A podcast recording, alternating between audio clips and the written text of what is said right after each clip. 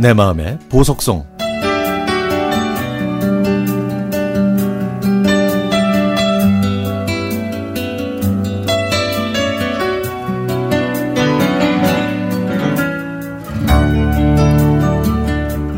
결혼 전 자취방에서 혼자 살던 미래의 아내는 이사하는 거를 걱정했습니다. 그래서 저는 내가 다 알아서 할 테니까 걱정하지는 말고 너는 그냥 카페에서 커피 마시고 있다가 이사가 다 끝나면 오라고 그렇게 얘기를 했죠. 아내의 자취방에는 책상과 옷장, 냉장고, 세탁기, 또 박스 몇 개와 주방용품 정도밖에 없어서 별로 힘들 것 같지 않았거든요.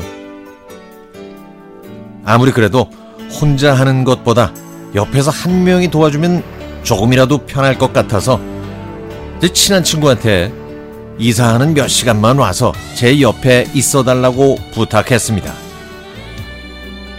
힘쓰는 건 내가 다 할 테니 너는 그냥 집을 조금만 잡아주고 또 이사가 다 끝나면 짜장면이나 먹고 가라고 말했죠. 미래의 아내가 이사하는 날 작은 트럭 한 대를 불러서 짐을 싣기 시작했습니다. 아내는 걱정이 됐는지 제 옆에서 이사하는 걸 지켜보고 있는데 그 순간 초콜릿 복근을 좋아하는 아내에게 저도 상남자라는 걸 증명하기 위해서 저 혼자서 책상을 옮겼습니다.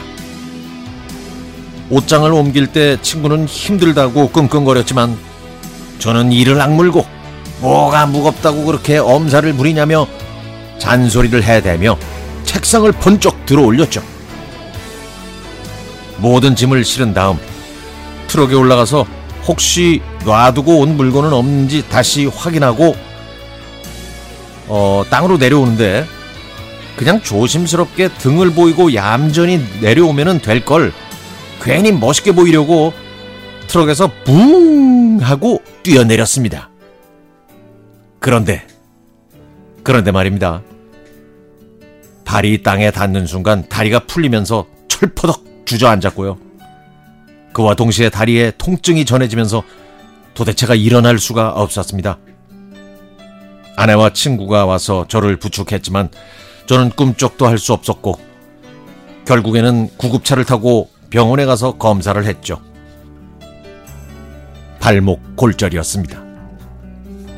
수술을 받고 며칠 동안 병원에 입원했던 저는 퇴원하고 나서도 두 달 동안 목발을 짚고 다니면서 험하고도 긴 투병 생활을 해야만 했습니다.